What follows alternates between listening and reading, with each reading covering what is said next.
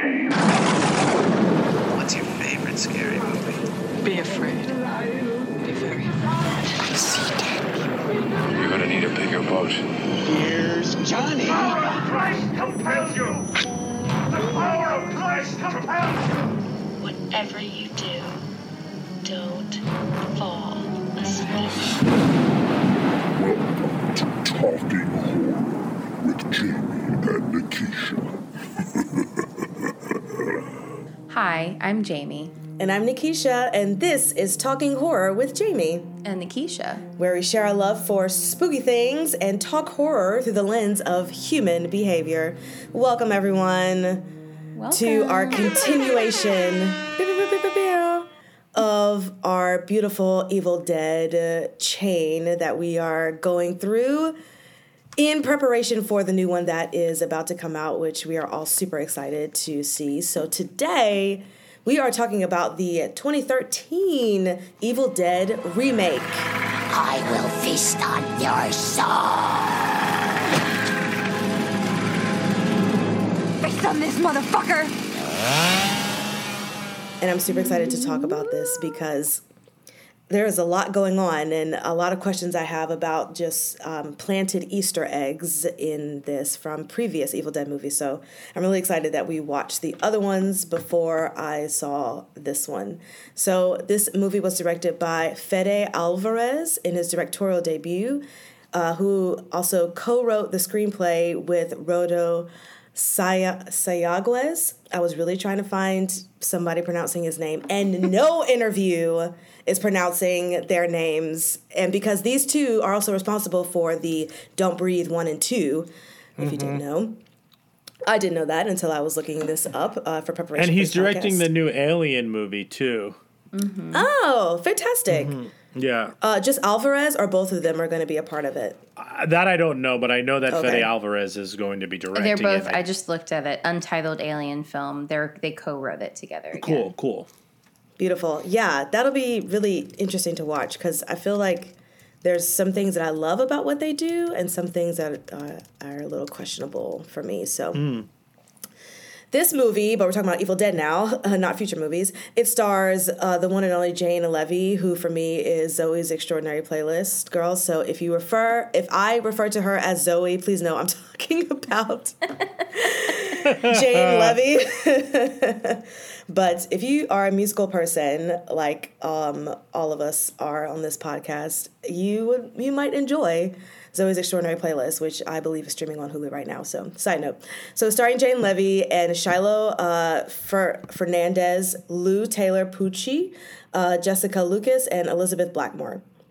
So, before we get into everything that is the remake of this Evil Dead, producer Bryan, do you have some words for us? Yeah, sure. Hey, everybody. If you're listening to us, thank you so much for tuning in. If you're watching us, we're on YouTube. Hi, YouTube. Hello.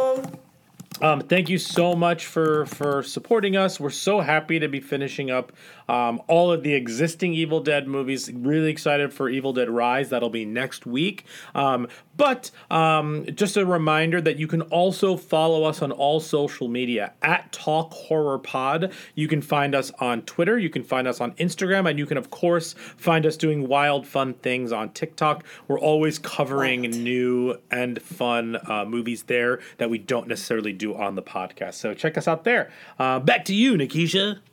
Beautiful. So I haven't. I've realized that I haven't been saying this before a couple of episodes because in my copy and paste, uh, some it went away somehow. But obviously, have any spoilers for this? And Jamie, do you Oh, want to talk about trigger Yeah, warnings?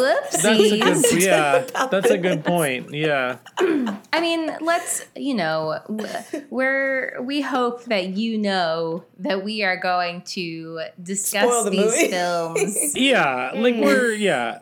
In Yeah. in full in their full length, which includes any and all spoilers. Um, yes. And yeah, I mean, yeah, yeah, yeah. Trigger You- you warnings. Know, you know? Yeah. you're fine. Yeah. I mean, it's, Uh, it's a lot of a lot of things, a lot of blood. Yeah. Um, trigger warnings. Um, this is a insides on the outside for sure. For Um, sure. There is a lot of appendages and uh, cutting and slicing and ripping and stabbing and piercing and smashing um, of Drug addiction. any yeah of any of all body parts. There's drug addiction depicted um, and and referenced. Uh, there's mental illness referenced as well. Um, but yeah it's just a big it's just a big uh, slashy fest a big insides on the outside a big sl- a slashy fest. I, I like that. Mm-hmm. Mm-hmm. i would go to that Oh. festival I would go to that festival too. I feel like I, there'd be I a would lot be of good very souvenirs. careful. I would be very Sure. careful at that festival. Yeah, but i would go it'd be a good time. if you come out to live, it'll be a good time. Fantastic. So before we get into uh, everything else, I know that you guys have watched some things. So can you talk to us about what you've watched this week? Sure, we finished uh, season one of Ash versus Evil Dead. Uh, I, I'm so it.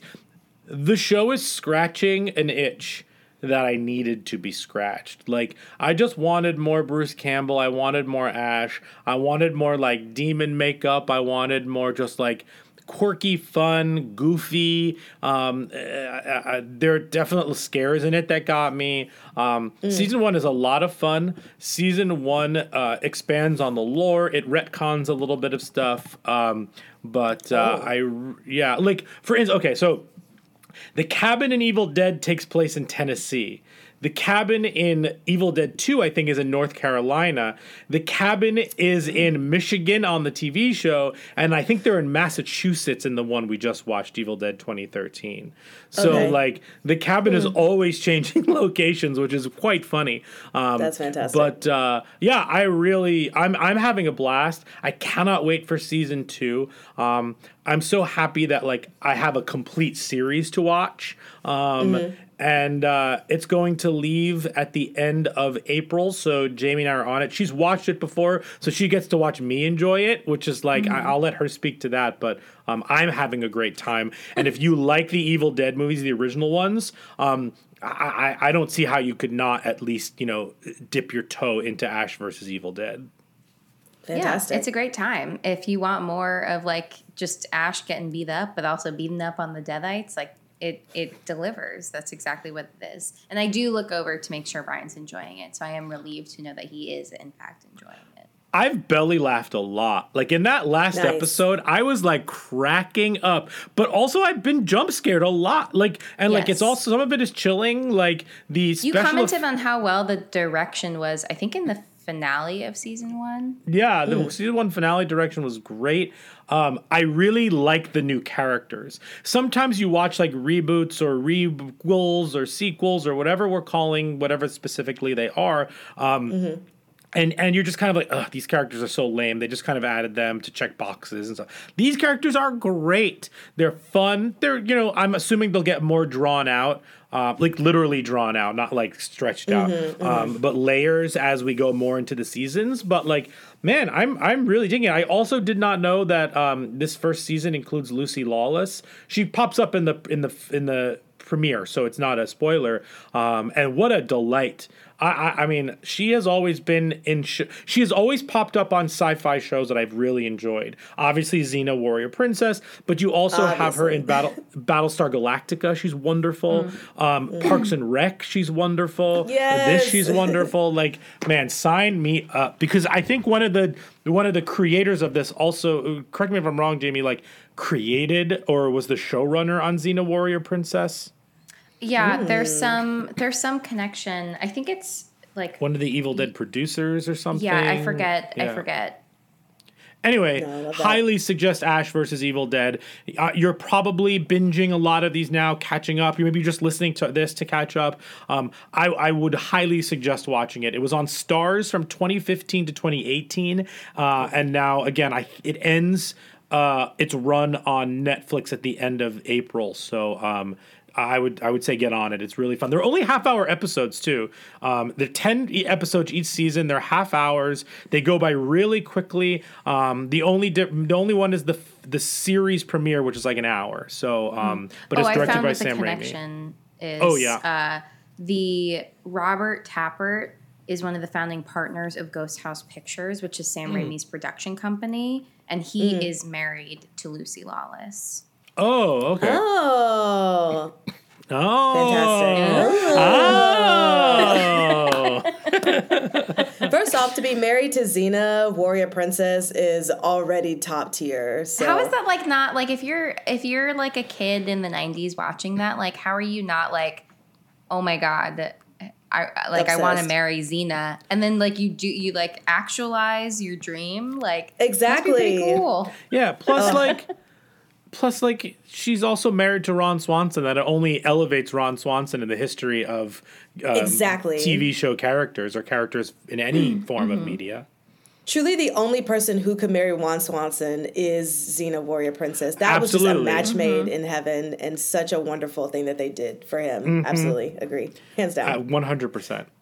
So we are a uh, Xena Stan podcast now. Everyone, Yeah. we're gonna Yes. start rewatching Xena Warrior Princess. Yes, great. Okay, well, let's talk about Evil Dead, which also I don't think I mentioned, but uh, Bruce Campbell and Sam Raimi are producers on this one as well, even though Bruce is not in it and Sam did not write it or direct it or anything, but they I threw money towards it. Wait, did you stick through the end of the credits? No, and I for and I guys, I literally kind of like forwarded through and I saw nothing. What? It's like Okay. literally the last second after all of the credits. I hate it. Okay. Do I need to go back? Can you tell me what happened? Is Bruce there? Yeah, I don't want to make you go all the way back. That's that would be Okay. frustrating. You literally see it's like black, and then you see like the shadow of Ash come out, and he like looks and he just goes groovy, and then it's over.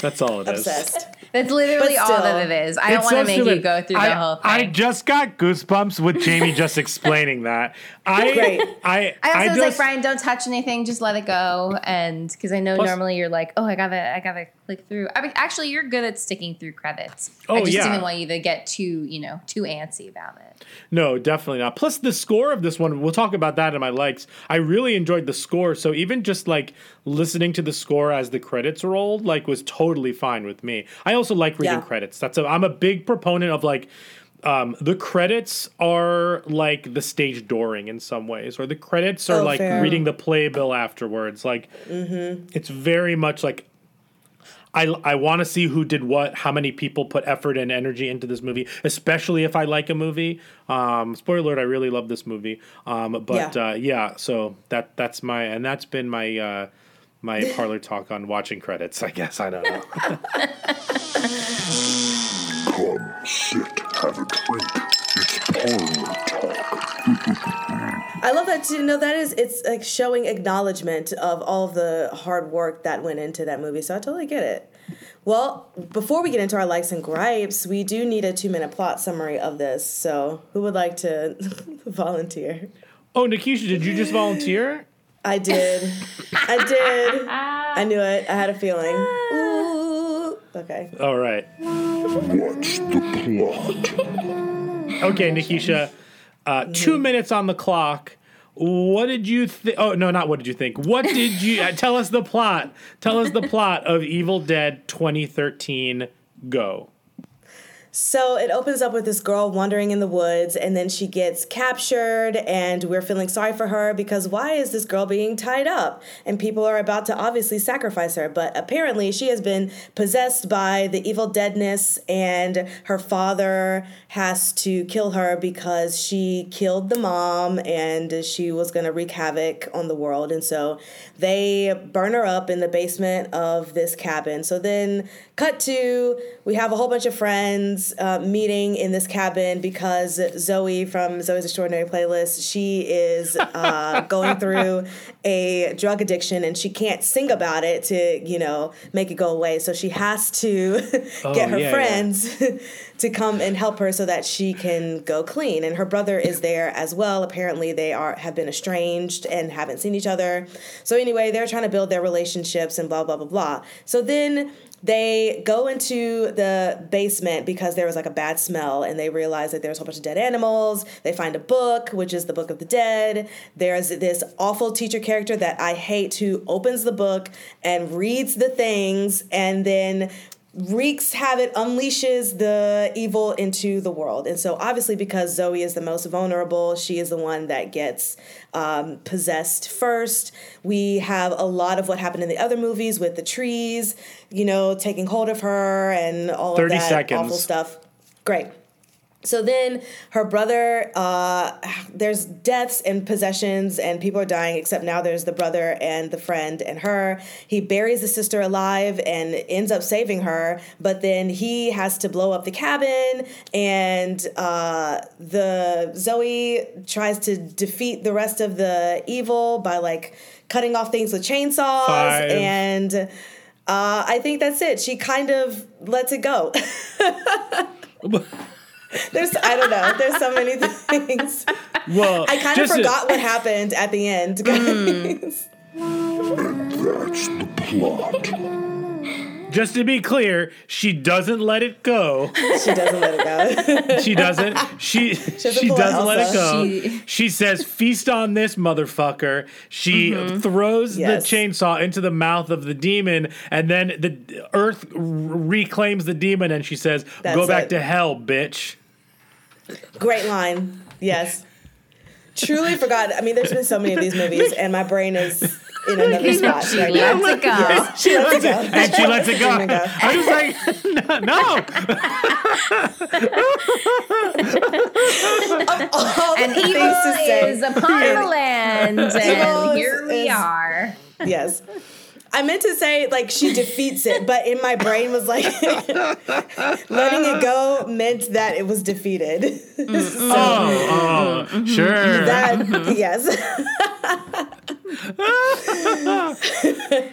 so that is my um sleep deprived uh retelling of this. So let's get into the likes and gripes. Uh, and as we do that, um, Bryan has already explained what has actually happened at the end, but we'll continue to talk about what the ending actually was.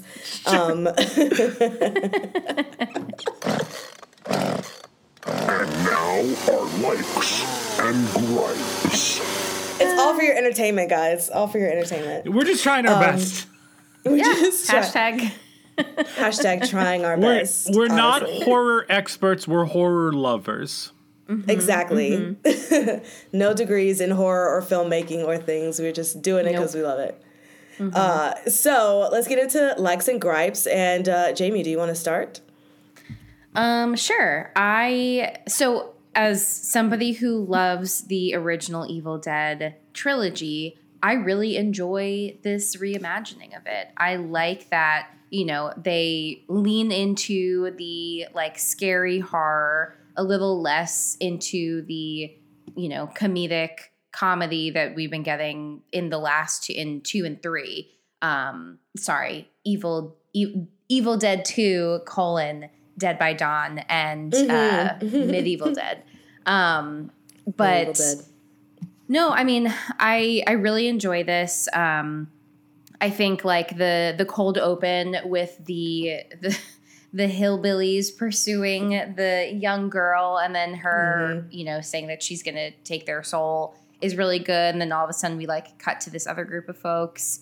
Um, I really enjoy like what's bringing them all together because again it's like at this point who's like going to some like dumpy cabin that looks like this where if Totally. Just because. if we were in like now times like it, it th- i think about all the like people who are posting on tiktok that are like i showed up at my airbnb and like it's it's really sketching me out and so they're like documenting it because it's not Yeah. what they expected like nobody's Mm-hmm. going to a dump and just staying there because they're probably thinking oh i'm gonna get murdered here and then and then they're trying to get their money back so like also- i like that oh sorry No, but also Jamie, to that point, like their family owned the house. That was their Right. house. So like, oh, like it's more believable that Yeah. like they themselves That are they going go. there Mhm. Exactly, and, and like totally. that's compel like i like i was just about to say like i like that change because again Mm-hmm. what else would compel them to stay if not for some kind of family connection to it. And it's Totally. like the memories that it holds with their mom, like all of that is enough to get me like, okay, I could see why they would like stick around, even though the lock is broken, even though the place was trashed.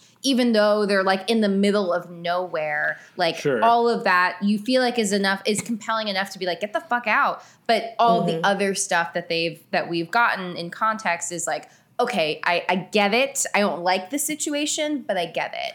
Yeah, I was Um, I was also gonna say like if you didn't have an urgency to it, like the detox situation, like you'd probably Right. go like a weekend before and do a little, you know, spring cleaning, do a Swiffer, like Yeah, you know, Swiffer. dust a little bit, like totally, Yes. totally. Absolutely. And then you in stay. with the and then you stay. You know, like make some fantastic in the shower. You, maybe put up a curtain so it's not just like open. Open like, shower. Yeah, maybe like you know, put a little protective case over the furnace that's right next to the shower. Like you know, stuff Never Yeah, like I seen that. that don't in my life. understand. I, I need somebody to explain to me how that little Same. furnace thing works because I'm not. I don't really dabble in cabins. Uh, Yeah. So if somebody, if Well, someone could slide into our DMs and just Well, like that's give me it's a great you say play. that because we, Mm-hmm. welcome our guest, the property brother. No, I'm kidding. Oh man, that that would be great. Um, That would be yeah, this episode is now about cabin real it's estate. sponsored by HGN. Um, yeah, HGTV coming at you. HGTV. Yes. um but yeah i so i really i really enjoy like you know what's what's bringing us here um i also a huge highlight so like most of this movie is made with practical effects there are some really really excellent scenes where you're just like Excellent. oh, like it's gross. And thinking about how they actually did it is so impressive. I I'm a sucker for a movie filled with practical effects, as as I've talked about many times. So to to hear that like that that burial scene, um, you know, them then reviving her after the burial is excellent. The I mean, truly, I know we said that she walks away at the end and everything's fine. But in reality, she gets a car uh, flipped on top of her arm, and she has to yoink her arm. And yes, I said yoink. Um, yoink her arm Yeah, that's a perfect description of it. Oh, from underneath that. That scene is disgusting. Oh, yeah. and I fucking love it. That's like Yes. one of my favorite scenes in that, um, where she's like, you know, trying to get the chainsaw, but like, oh, it's so. It's gross, but it's like it's very visually captivating. And again, like the fact that they did all of that with the with the practical effects is so cool. Um, The the burn scene when she scalds herself in the shower is gross. Uh, the Yeah. the scene, yeah, I could. I mean, I could just say all of them, and I think that they're all Do it. really. Do it. Do right. But those are those are just the ones that really stand out. Um, that I really really enjoy. Um, I'll I'll quickly go to my biggest gripe with this Mm-hmm. one. Um, it's the acting. with Girl, the I'm so glad you said that. With the exception of Jane Levy, she's the only one that I like in this film.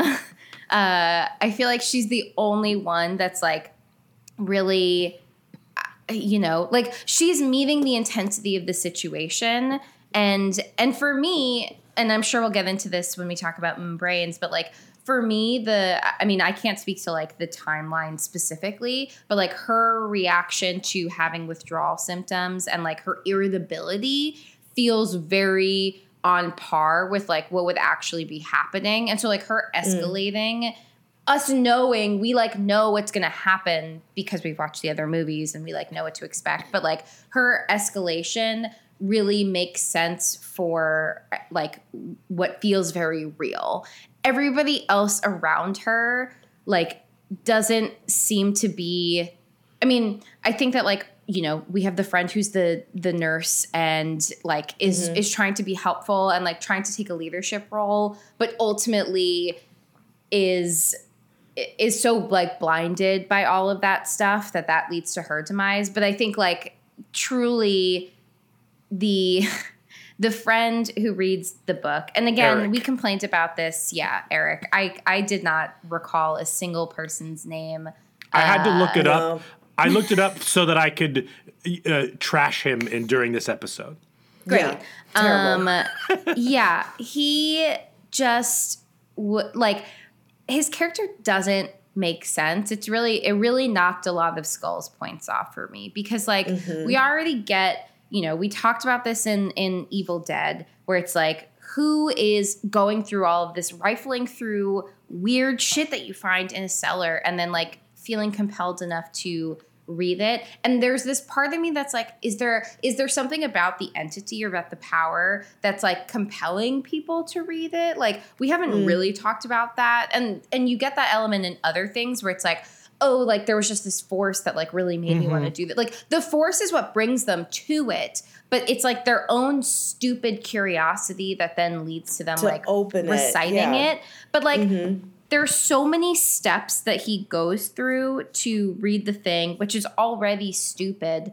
But Yes. then having seen all of these disturbing images, his like reaction to everything does still does not meet the occasion that they find themselves in, in mm, my yeah. opinion. And so mm-hmm. I'm just like, you you worked so hard. You like did the scratch paper to figure out what page was ripped out. And then but you also like didn't read the book in time. Now you're reading it after you're like, oh, I guess I read all this stuff. And then later you're like, I think I leashed the hell upon us or like whatever. But like still you're like so not animated about the fact that perhaps you've just doomed not only the five of you, but also like the world. Like Yes. have more of a reaction to that. That's this is a not good situation that you find yourselves in. Like where mm. where's the where are the emotions? Like there are Right. none and I find that very strange and it's like that's like really hard to stick through and I don't know if that's also like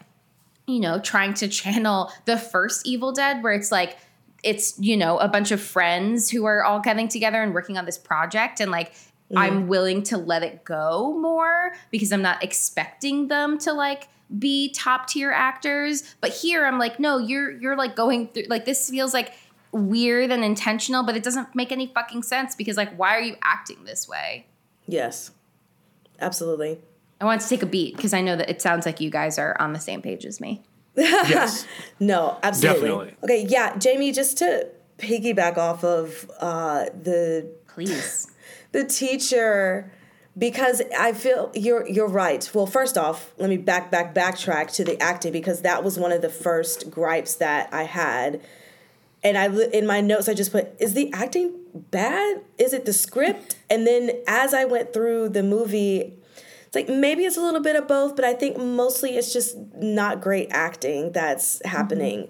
And I think because you have go ahead, Bryan. Oh no! Just uh, quickly, something that uh, Jamie figured out last night or did research on is that um, the two writers, English is not their first language. Spanish is.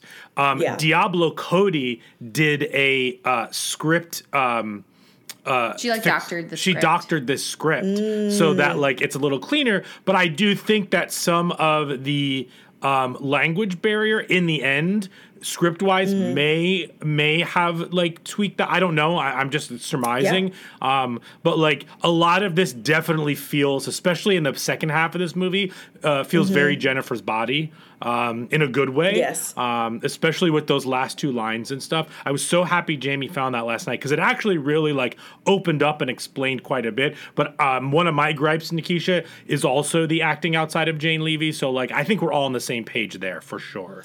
Absolutely. And that's what I was going to say. I think it's just because uh, Jane is such an incredible actress that she also just outshines everyone anyway. So maybe if it if everyone was kind of on the same playing field as far as acting it wouldn't be as noticeable or I would really just think about oh maybe it's just this script and not them in particular but because Jane makes it work for her so well um, I I want to just blame blame the actors, which I hate to say, but yeah, it's it just could have been better for me because I wanted to be invested in everything that was happening because like Jamie said, there there's a reason why they're going there. They're going there to support their friend uh, and sister, and it makes sense why they are there. But everything else was just a little blah for me. Also, is that Ash's car from the previous movie in the opening scene? Love it. Here Yes. for it. Uh, loved the opening scene as well with the father and the daughter, and I love that the cabin looks exactly the same as it has in the uh, other movies with the swing on the porch and all the other stuff. So Even if it's in a different state. even if it's in a different state, it's still the same. It's still the same magical cabin that's just hopping from one state to the next, which is totally fine. I'm here for it. My belief is suspended for that. Love it. uh, uh, also, one gripe that I had is that I didn't like that there was a literal flashback to the girl being burned on the post when all the friends go down to the basement because it just felt like we've already seen that scene and it was a very obvious scene with obvious things that we know that it happened in that cabin. So it's like the audience isn't dumb. We know that that's what happened in the place. I don't think we need uh, i didn't need a literal flashback to what actually happened in that moment. Um, it's like n- your audience is smarter than that. So just let them let them figure it out you know? The quote you shouldn't have touched anything from that basement is the smartest thing ever said and it was said by jane. So that on put put uh gave a few points on the skulls for me because mm-hmm. Mm-hmm. like jamie was saying people are absolutely not peopling in this at all. And especially the friends. I really feel like she has kind of sucky friends who are not listening to mm. her. And i also hate the trope of like not listening to women in general or like the trope of like being a drug addict. So anything they say we automatically don't believe them because of previous history. Um, but again that's also coming from the perspective of like us as an audience knowing what is really happening and saying like well no you need to believe her this time even though the history might say something else about you know her believability. But anyway the gore was fantastic. Lots of jump scares.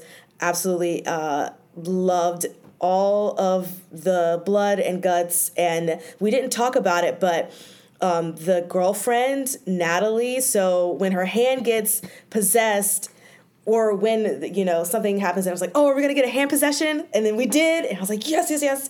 And then like that electric what like meat cutter or whatever. Yeah, And it wasn't yeah. even just her hand; it was her whole arm. I, mean, I she did it to the know. elbow, and mm. that was just so great to watch, especially when she's standing there and saying like, I feel a lot better now, and then the arm Ugh. just plops to the ground. Oh my gosh. and it's just like holding like- on by like a tendon. Oh yeah. I Oh. also was like, Yeah, yeah, yeah. I don't think that that little meat cutter's gonna. I don't think it's called a meat cutter, but I don't think that Yeah, meat but cutter it's is like an- going to work an in electric that knife, way. electric slicer. Yeah, what are they called? Yeah, like an electric. I don't know. I It reminds me of it's called, Thanksgiving. Yeah, yeah. right? Because that's what you see it as. Like they're cutting the turkey or cutting Right? meat with the yeah. the Also, thing. that meat they're cutting looks disgusting. I wouldn't eat that. absolutely. What were was they that, doing? veal? Who made Us- that? Who cooked that? Some sort of a roast. Yeah, it was like it was like blue. Like it was like Yeah. Like, like it was like I Yeah. don't know. This is not cooked. You're gonna have forget forget the possession. You're gonna have food poisoning. yeah, yeah. This movie is just an analogy for food poisoning. Uh, but that transition was great. Oh But yeah, like, yeah, yeah. I but No. the media was like, "What are you like? You're already staying in this cabin. You might as well like have brought like sandwiches. I don't know. right or something. Yeah, especially because it's like old and rotting anyway. It's like, what are you trying to cook in that kitchen? What works Yeah. in that kitchen? Because everything Yeah. is breaking down anyway. Mm-hmm. Uh, I was surprised that the live burial actually saved Zoey because I was thinking that.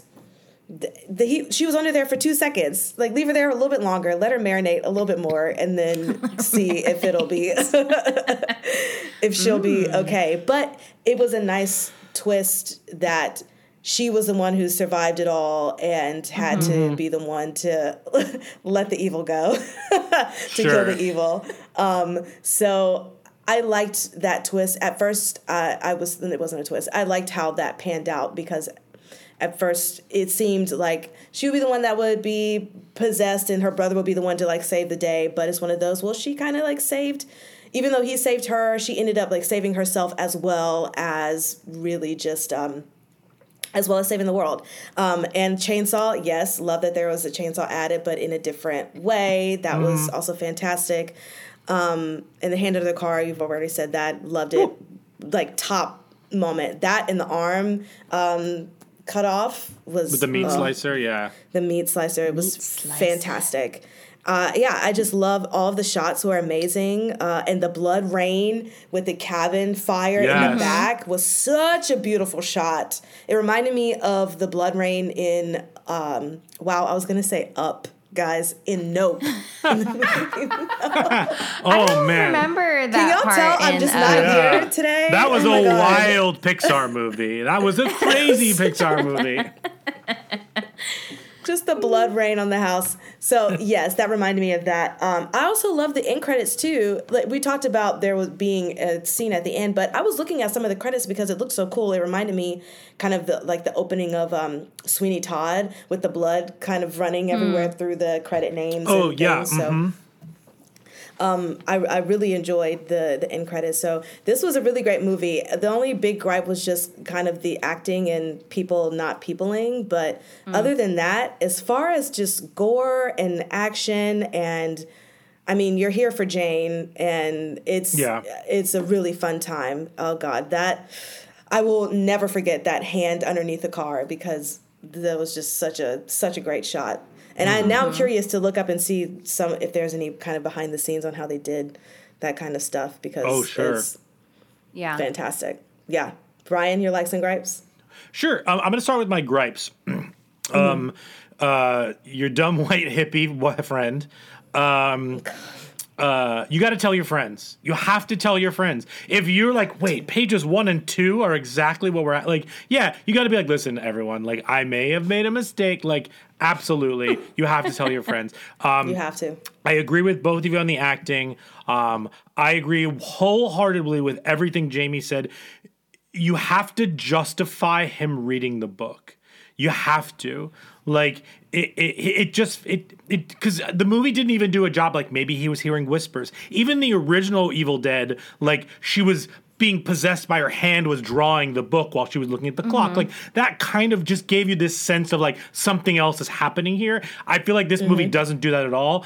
Especially because like I love that it's wrapped in plastic with barbed wire. I thought that was awesome. I just didn't believe like that he would just like willy nilly like like maybe he was a in my opinion maybe he shouldn't have been a teacher. Maybe he should have been an antiquities dealer. You know what I mean? Like something that would make him a little bit more interested in seeing what this thing was. Um, Right. um, uh, and my two biggest gripes from this movie is um, I have a Jamie and I talked about it while watching the movie. There's no way, and the original movie does this well. Um, there's no way that people wouldn't have heard commotions in the next room. Like she cut off her arm and screamed, and people didn't come in till like a little bit later. Like I just like he was being attacked in the bathroom by her cutting her face off. People would have been there much sooner. Like Yes. I just don't believe in a cabin like that that has thin walls that people wouldn't be more involved in every scenario. Um, the original movie does that because it's all happening in the same room. Um, So I, that was kind of that took me out of it a little bit. Um, but the biggest gripe of this movie is you do not. I don't care what kind of a movie you are. You don't kill a dog.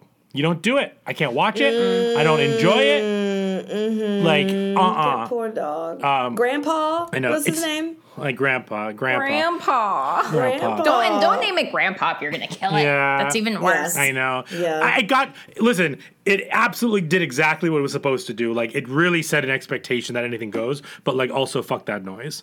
Um, okay. My likes. The opening is fantastic. Um, I think that if D- Evil Dead Rise pulls off its opening sequence. I don't know what it is. I have no expectations. I think that like if we get another Evil Dead movie with an excellent opener, like this could rival like the best of Scream openings in terms of like a chain having like you that you get excited for pre credits kind of like opening. Um, I loved all the um, Easter eggs. I think this movie does an exceptional job at creating something fresh, but also honoring what came before it. It's a totally different tone. It's trying to do something in a different way, but you get the car, you get the necklace, the woman, so you get her drawing, like being an artist. You get. Um, what happened to her eyes? Like you get like some of those lines you're used to. You get the hand stuff. Like it, it it honors it but also makes it new and i really appreciated that. This movie was absolutely enhanced by the fact that we just watched the the original trilogy. Um um, I think that the true crowning achievement of this movie is the narrative of a detox. Um, I think that the analogy um, to being possessed during a detox is exceptional. I think that it mm-hmm. justifies people not listening to her. So I disagree with you, Nikisha. I mm, think okay. that be- also because they've tried it once before and she tried to get out of it, and they made a pact that they would not let her get out of it.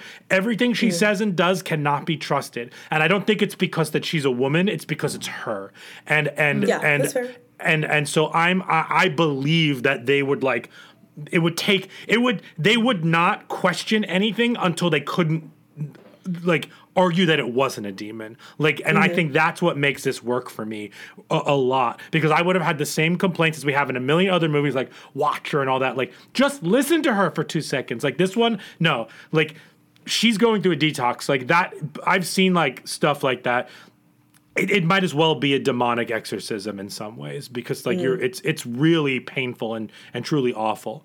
Um um i like that this could have taken place in the ash universe like in some ways like uh, even though that's not explicitly said like i like thinking that it could be.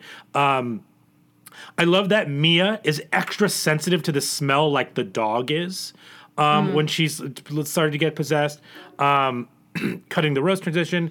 Um, I thought the editing was great. These quick cuts with the sound, the possession, the car, like all that was like really, really great. Um, I think it was the perfect pacing. The setup and exposition was not dragged out. We got it. We understood who these characters were. We understood what they were trying to do. Boom, we find the book. Like we're just right in. I really appreciated that. Um, the music and score are amazing because they're campy. Like you, every time they see something like the river overflowing the bridge or like a death, you hear banana. Like it's like that, like very campy. Because what this Jamie and I talked What about was this it? banana because Jamie and I were talking about the fact that this movie is subverting your slapstick expectations. You have the nails flying at them. You have people getting beat up in bathrooms. He slips on a piece of flesh like a banana peel and hits himself on the toilet. Like in Evil Dead 2, that's a joke. In this one, it's not. But you also have the underscoring of like this campy music, which allows it to not be undercut um, because you're trying to do something new. I thought that was just like so perfectly balanced. I loved that. Um, I like we love rules here. I love the book lays out the steps of being possessed um, in beautiful Yes. pictures.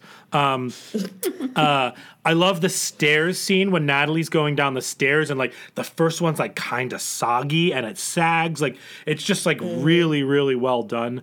Um, I like that the, the chainsaw shot of like them focusing on the chainsaw. It's like, no, I need the battery. Like that was Yeah. spectacular. Um, Jamie pointed that out to me last night, and that's one of my favorite things about it. Um, I love her that heavy breathing in the bag when she's in the pit is just like really great. Yeah. I love that Great. David was able to save her. I, I like that he, even though he, you know, as the brother, the older brother who like really fucked up, I like that he was able to give his sister a second life. Like, you know, it- and, and even even if you take this all as an analogy for detox and her getting through it, even though she lost pieces of herself and she she burned all of the bridges of her friends, she was able to move on and that was given to her by both her own willpower and her brother giving her a boost. Really appreciated that aspect of it. Um uh, the cars flip sequence is spectacular. The blood ring we always talked about. Um, and one of my favorite things about this is that how she attaches the chainsaw because she needs more leverage. Um, Like like how she kind of like slips her little stub in there. I love that. I thought it was amazing. Um, and uh, and then the quotes. What happened to her eyes? I had to do it, and I feel much better. Uh, that scene we talked about. Dying wouldn't be so bad right now. I just don't want to become the devil's bitch. Eric had Great a good line. line. before he died. I'll give that to him. Yep. And then, as we mentioned, feast on this motherfucker and go back to hell, bitch. Um, this movie's great. I think this movie is a ton of fun. But I came with questions for the two of you.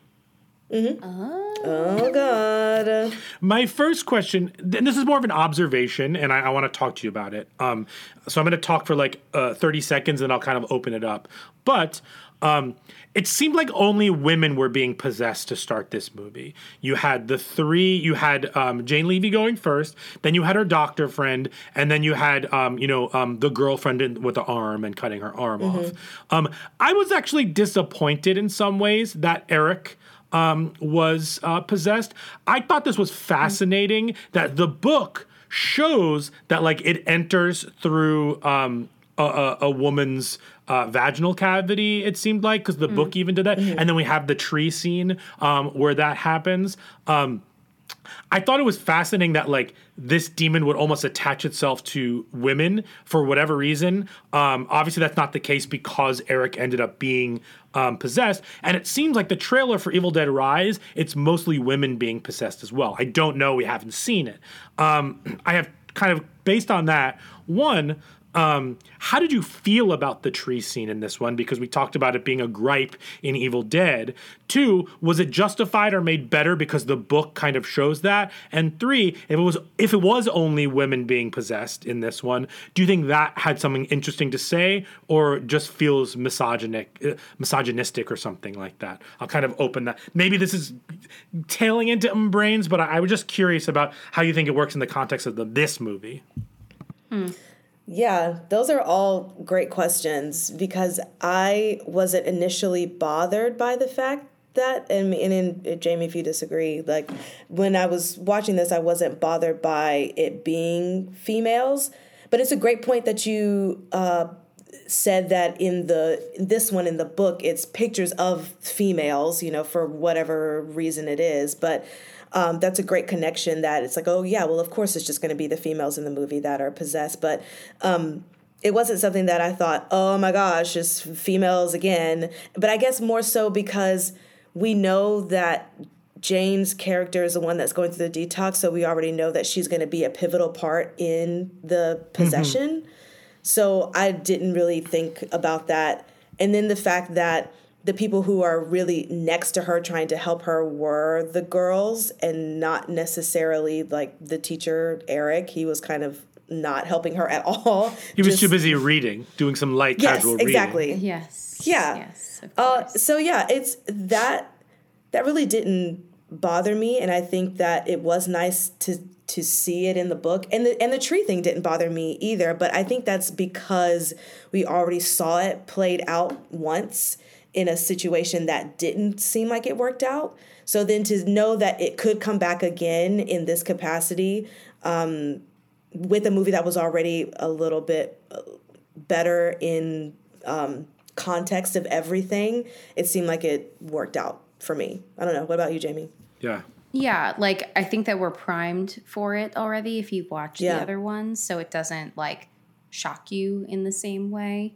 Um, I also think you're primed for like women. Like I think even oh, man, I I think I had the DVD or have it. I don't know, but I think there was like a segment for like the OG Evil Dead where it was like you know the women of the Evil Dead. Like there, it was like a mm-hmm. thing because like the women are the ones that get possessed. So in my brain, I oh my god, maybe I've internalized misogyny and that's why I've normalized this. I don't know, but like Yeah. I I feel more primed to like accept this because of the other ones and Sure. haven't like didn't really I didn't really think anything of it. Also because then the friend Eric gets possessed at the very end too.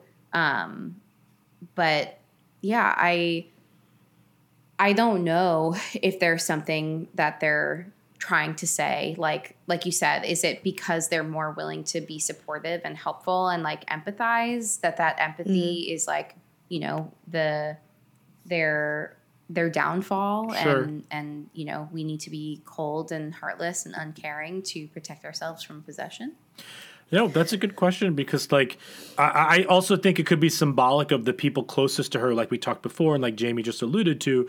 Um, you're going to be more hurt by helping with the detox and your friendship than p- mm-hmm. potentially not in that possession. I also think that because, spoiler alert, but we spoiled it all already, um, because Mia is the final girl of this movie and gets away and lives, I think mm-hmm. that also makes it a little bit better um, that cause that she that she get, walks away from all of this. Um, so I don't know. I just thought that was super interesting while watching it this time. Um, mm-hmm. uh, and then my second yeah. question is m- mostly for Nikisha. Um, did watching the other three for the first time enhance your viewing of this? Do you think you could have enjoyed this the same amount going in cold, not knowing the Evil Dead franchise? I feel like that gap is very small of the difference between me enjoying it on its own and it being enhanced. I feel like I would have enjoyed it on its own and now that I've watched it before, it's like three notches up of, of really enjoying it, mm. mostly because of the Easter eggs of like Ash's car and knowing what the chainsaw represents and the mm. hand possessions and all those things are just um, made me like it even more because it was included in something I had seen before. But I feel like if I watched this on its own, I would absolutely enjoy it as well because of um, just because of the gore in in general and mm-hmm. uh, how and and the beautiful shots. Um, so yeah, I, I think that I would have enjoyed it, and it is now even more enjoyable because I've watched other the, the other ones. So cool. I dig it. Fantastic. Cool. Should we get into our mm brain section?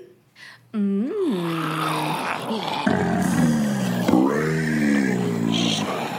Mm. So many brains, so many body parts, so much blood. oh my god. So we've already kind of talked about this a little bit, but her Mia's support group, her friends.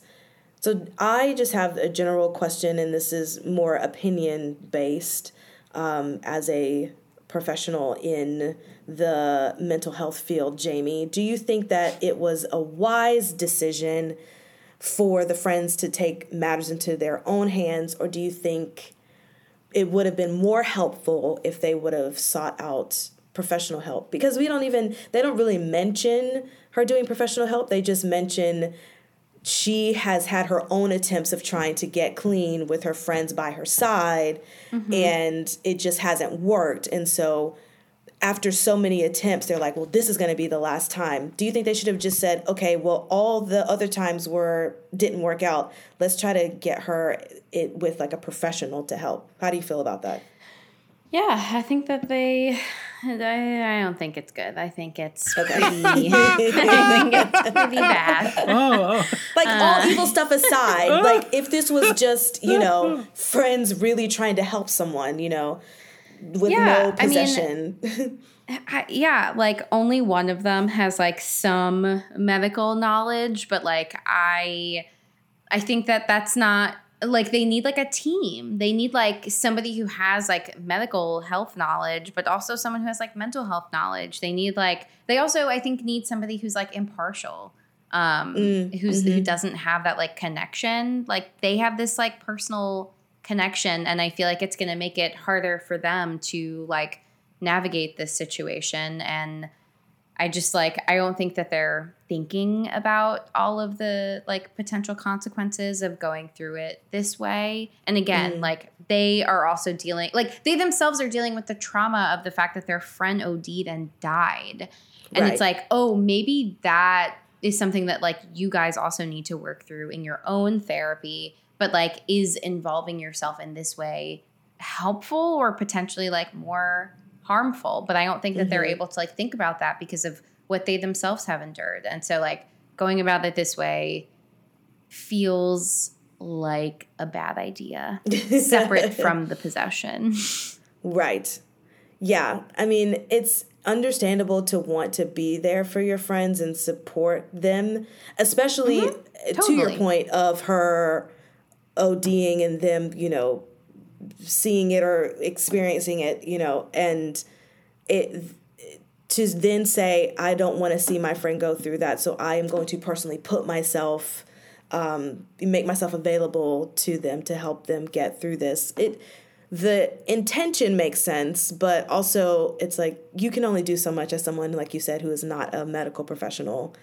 Um, And also deal with your own trauma. Put what is it? Put put your mask on before you put someone else's mask on. You know, deal with your own stuff before. uh, great. So my next question is mostly uh, about the brother who apparently didn't see his mom pass and really wasn't around when she was sick and mia was complaining that uh, he left her with the mom uh, and she had to see all of that so do you think in your experience folks who fear seeing uh, dying parents regret not making themselves available to their parents or do you think it's healthy that they just don't want to see their parents in that suffering state so they separate themselves from from that potential trauma? Yeah, I mean, I think that's like such a hard question to answer because I feel like, as I've mentioned before, like the context is so important. yeah. Um, but I mean, I think that it's like really, really traumatic to like. I imagine that there's a lot of trauma in watching your parent, like, you know, you're watching your parent die, but also like the circumstances and if it's something like you know the eluded mental illness um, i imagine that that's like even more traumatic and difficult and yeah it's like one like here's siblings one of which like was there when it happened and one wasn't and you know what then are like the things that they both have taken on as a result he doesn't even want to talk about it when she's like reflecting on those memories that like she was there for um, like him kind of compartmentalizing all of that and wanting to avoid it, and her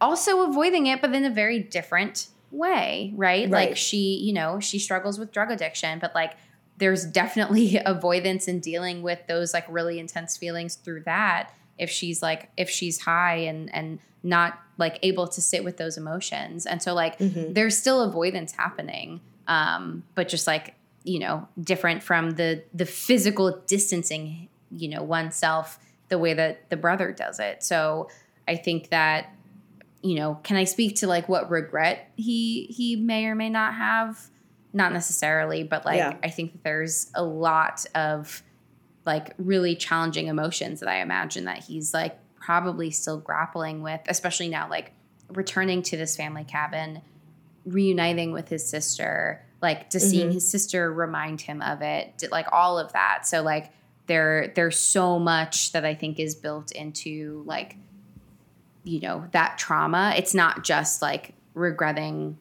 not being there for his mom but like yeah like coming back to his sister how is that like re-traumatizing him and stirring all of that back up Yeah, talk Right. about ripping the band-aid off. Like you're seeing your sister again for a detox at your family's old cabin that's now dilapidated. You're seeing all of the old friends again. Like you, you could have like introduced yourself into the scenario like a little with more steps than like everything at once. That just feels like insanely overwhelming. Uh, just in general, like at the beginning, like I kind of felt the script does a good job of making you feel his anxiety when the friend says like she's in the back waiting for you, like like uh, you know I, I I and also if the acting had been a little bit better, I think that like that moment actually would have been even more impactful. would have landed a little better for sure. Yeah. Absolutely. Uh, and the last question that I have in this section, I don't know if you have ever had to deal with patients who were going through addictions in any form, but how Zoey was reacting as far as withdrawals and such, do you feel like that was a believable thing? What? I will always laugh when you say Zoey. Oh, yes. I am not, I am I not down. laughing. Zoey. I am not laughing at like the very real, you know, issues. Yes, yeah, Uh, yeah, I am yeah. laughing that you said Zoey instead of Mia. That is all. yes. Thank you. Yes. um What do you think? No, I, I I think it's believable. I I've like worked with folks with substance use issues and like in a variety of stages, but I I definitely I, I've never been. I never worked in like a, a hospital or like a detox. Well, I did work in a behavioral health hospital very briefly, but like I wasn't in like a a rehab unit. Um, I've never worked on like a detox unit or anything like that.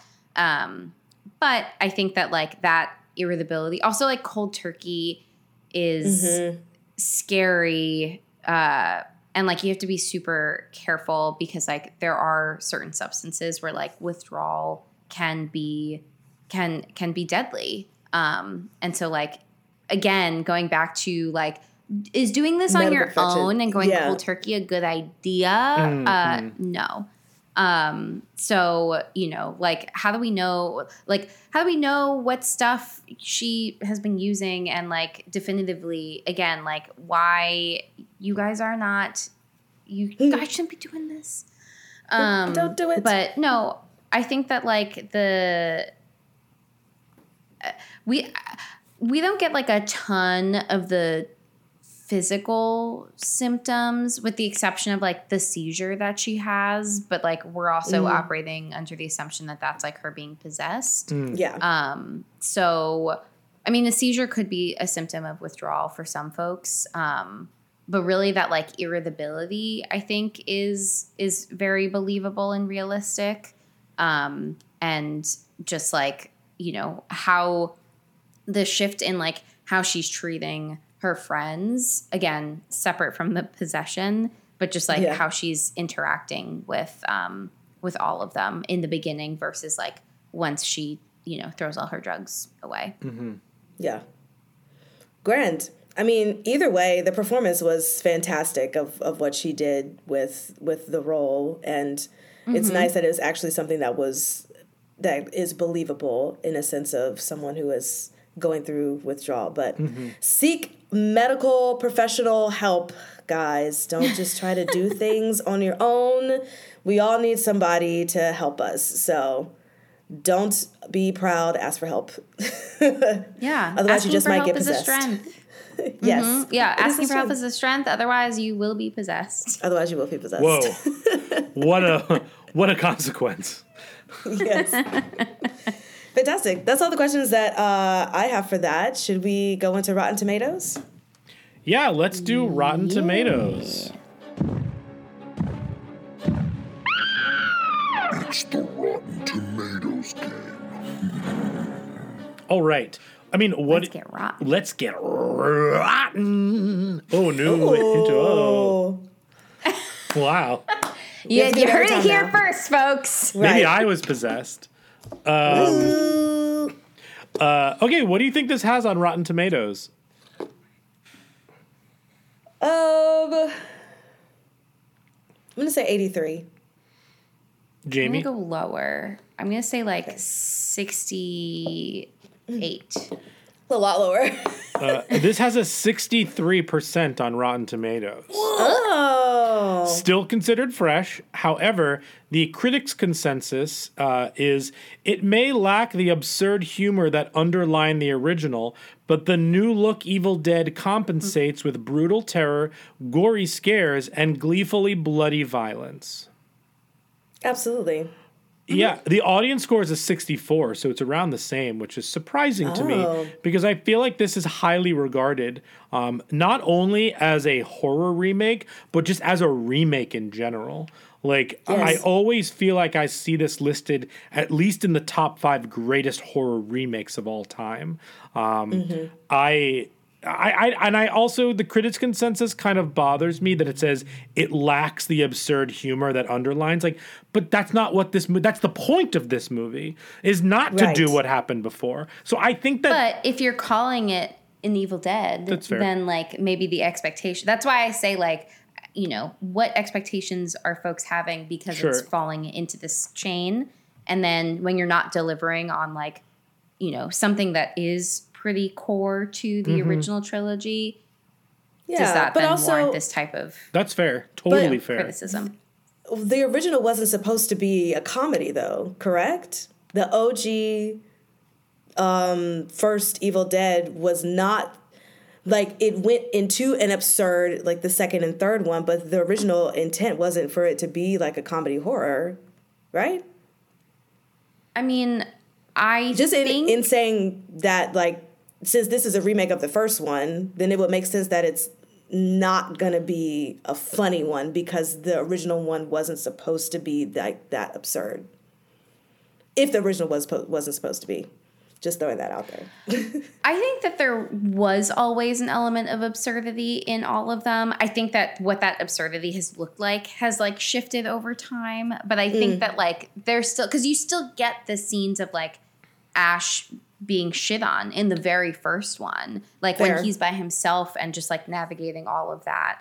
I think Mm. that like that's the most of where we get it, but um but I hear what you're saying. Like it definitely escalates significantly, so it's like if they're trying to go back to the very very first one where it's like the least amount of of Mm-hmm. comedic and uh, you know elements and hor- and humor then like then maybe they succeeded so like where's Yeah. the why are people pissed Why are people pissed? Either way, it was a great Yeah. movie. Why are people we all enjoyed pissed? it. Yeah, I uh, I agree with Jamie. I think the original one was supposed to have, especially with the eyes, the back and forth, with giving him the necklace, and like, all, and like some of the brutality that happens to Ash. That's pretty funny. Um, the demons kind of cracking jokes. I definitely think that the intention was for it to be a a horror comedy to a you know, lesser degree, like Jamie said in the second one. That's my opinion as well. Um, Cool. Um, and I wonder again. I'm surmising because we haven't seen it. I'm wondering if that's why the new Evil Dead Rise is doing so well. I'm sure it's a great movie, and I'm sure that the gore and the scares are really fun. I wonder if a because we already have set expectations because of this Evil Dead movie. If people aren't expecting the kind of comedy and gore, or maybe they lean into those last ten minutes of this movie a little bit more with the you know um, feast on this motherfucker and go back to hell, bitch. Like I'm I'm curious as you know I, I can't wait for this next one. But um, let's do the four S's. Yes. Skull, scare, shakes, and suggestions. The Talking Horns Four S's. Okay, we are going to go through skulls, scares, shakes, and suggestions. We're going to rank them one through four and then give our suggestion of what we would kind of pair this with, if you will. Um, skulls is mental health and human behavior, scares is how scary was it, and shakes is how likely are you to shake it off, forget about it. Jamie, let's start with you. Give us your numbers. whoa Possessed. such excitement um, I'm possessed. yeah Oh, no you have to tell me oh, um, oh, yeah, hey everyone, I'm possessed. I just want to let you know. hi possessed i'm jamie Yeah. um gotta get the dad joke in there uh so for skulls i'm giving this a four uh again i think that just like some of the acting and some of the choices just don't feel believable um and all of all four of those points go to jane levy's character. Uh scares i'm giving this a five. This is like obviously again without the comedic elements there's a lot more spookiness um but generally it's like the gross the gross scenes are way hor- like more horrifying and like terror inducing because they feel way more realistic. Even though we get a lot of similar like you know body parts being ripped off cut off in the og ones like based on the practical effects that you're seeing at the time it's less scary. Now it like looks way more realistic and that's like amping the the horror factor. So i i gave it a pretty higher score.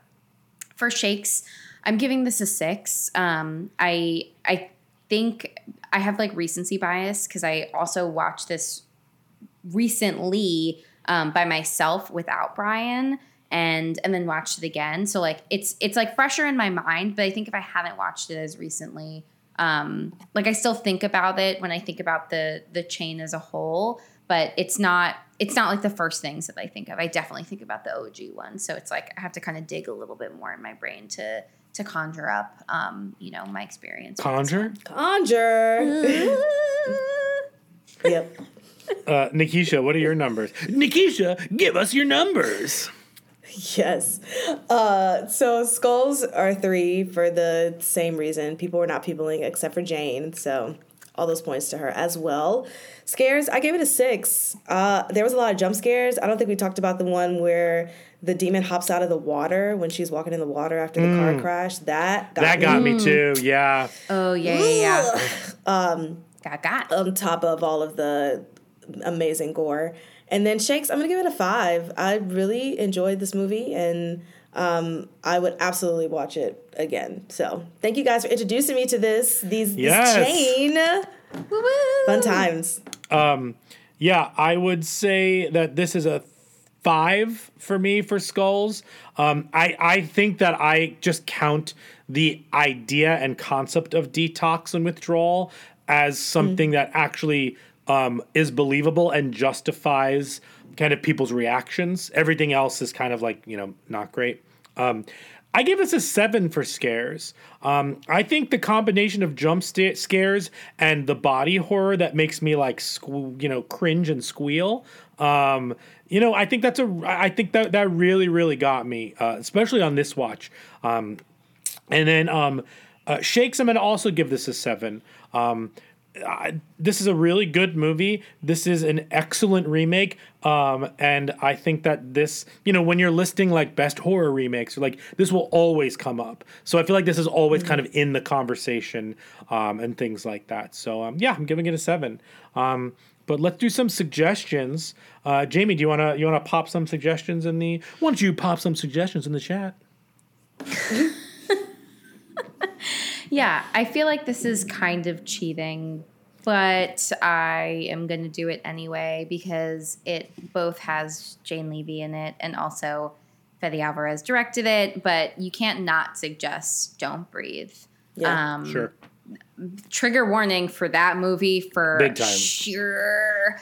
But I do think that like there's a lot of similar elements to like his direction style. Um, again, another really great performance by Jane Levy in a horror role. Um, and like, you know, just she's like very like feisty, I think, between the two of these as like a final girl. Like she's like not just like letting things happen. She's I, I think Yeah. like really standing her own and is is a, a really like solid final girl. So if you want more of her, if you want more of this type of direction or like another movie from the same director, um, definitely watch Don't Breathe. I cannot speak for the sequel. I have not seen it and it does not interest me.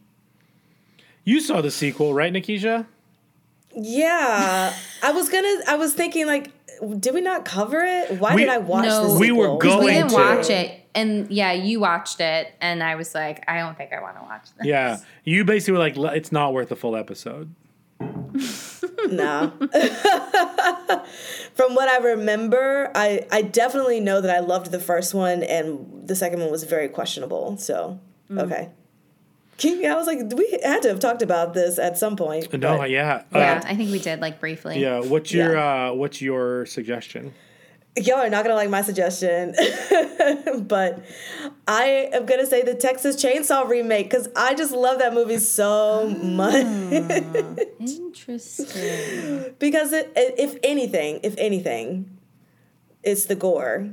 And so if you want kind of the the match of really nice gory scenes with like a terrible script but just gore galore, Texas Chainsaw remake. Okay, cool. Gore galore. Gore lore. Galorg. Galorg. Galorg. Um, cool. Um, so I have, um, I'm pairing, I have three suggestions. I essentially took what I think are some of the best horror remakes of all time.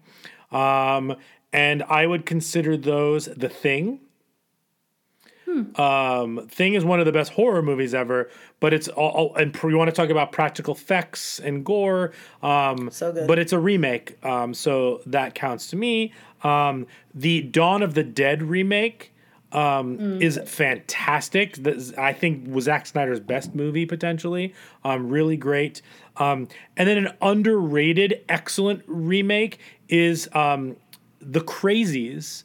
Um, Tilif- Timothy Olyphant in The Crazies. It's a great performance. It's a great horror movie um, based on a um, you know a previous uh, version of The Crazies. So um, yeah, th- those would be my suggestions if you wanted to uh, get into some other good horror remakes. Fantastic. Not Well, too I- shabby. Not too shabby. Not too shabby. Bryan coming in with all of the That's uh, that's Adam Sandler. sound effects singing. Oh, from what? The um, uh, the Hanukkah song. Not too shabby. David Lee Oh. Roth lights them. Yeah. Anyway, that's what goes through my head. Obsessed. That's a little insight into uh, How Bryan's brain. Into how my Producer brain works. head. Even though I can't hear my thoughts, I can sing them back to you. Which is also still amazing to me that you there's no running uh, inner monologue in your head. It's Nope, it's all blank up there. Well, on that note, that ends our episode of Evil Dead 2013. You can follow us at Talk Horror Pod, P O D, on all the social medias. We're doing some really fun things on the TikToks, so make sure you follow us. And Bryan, where can they listen to us? You can listen to us wherever you listen to podcasts. So maybe you're on Stitcher, maybe you're on Spotify, you're probably on Apple Podcasts. So find us there, rate and review us. Five stars, please. And thank you. Thank you. Woo. Yeah, Bryan, what's what's the quote? Feast on this, motherfucker. So good. Absolutely. It's so good. That last I also said it when she said it, right? Yeah, I oh, felt so good in that moment. So the um the the demon says like I'm gonna feast on your soul, and then Jamie goes Mm-hmm. Jamie goes feast on this motherfucker, and then and then Jane Jane Levy I goes. said bitch because I, I couldn't remember what she well, you put the two together. actually You put the two together, Yeah, and then yeah, she said like feast on this motherfucker. Then she goes go back to hell, bitch. And wait, at one point Jamie goes, man, Jane Lynch is so good in this, and I was like, I was like, yeah, Sue, Sylve- Sue Sylvester, really.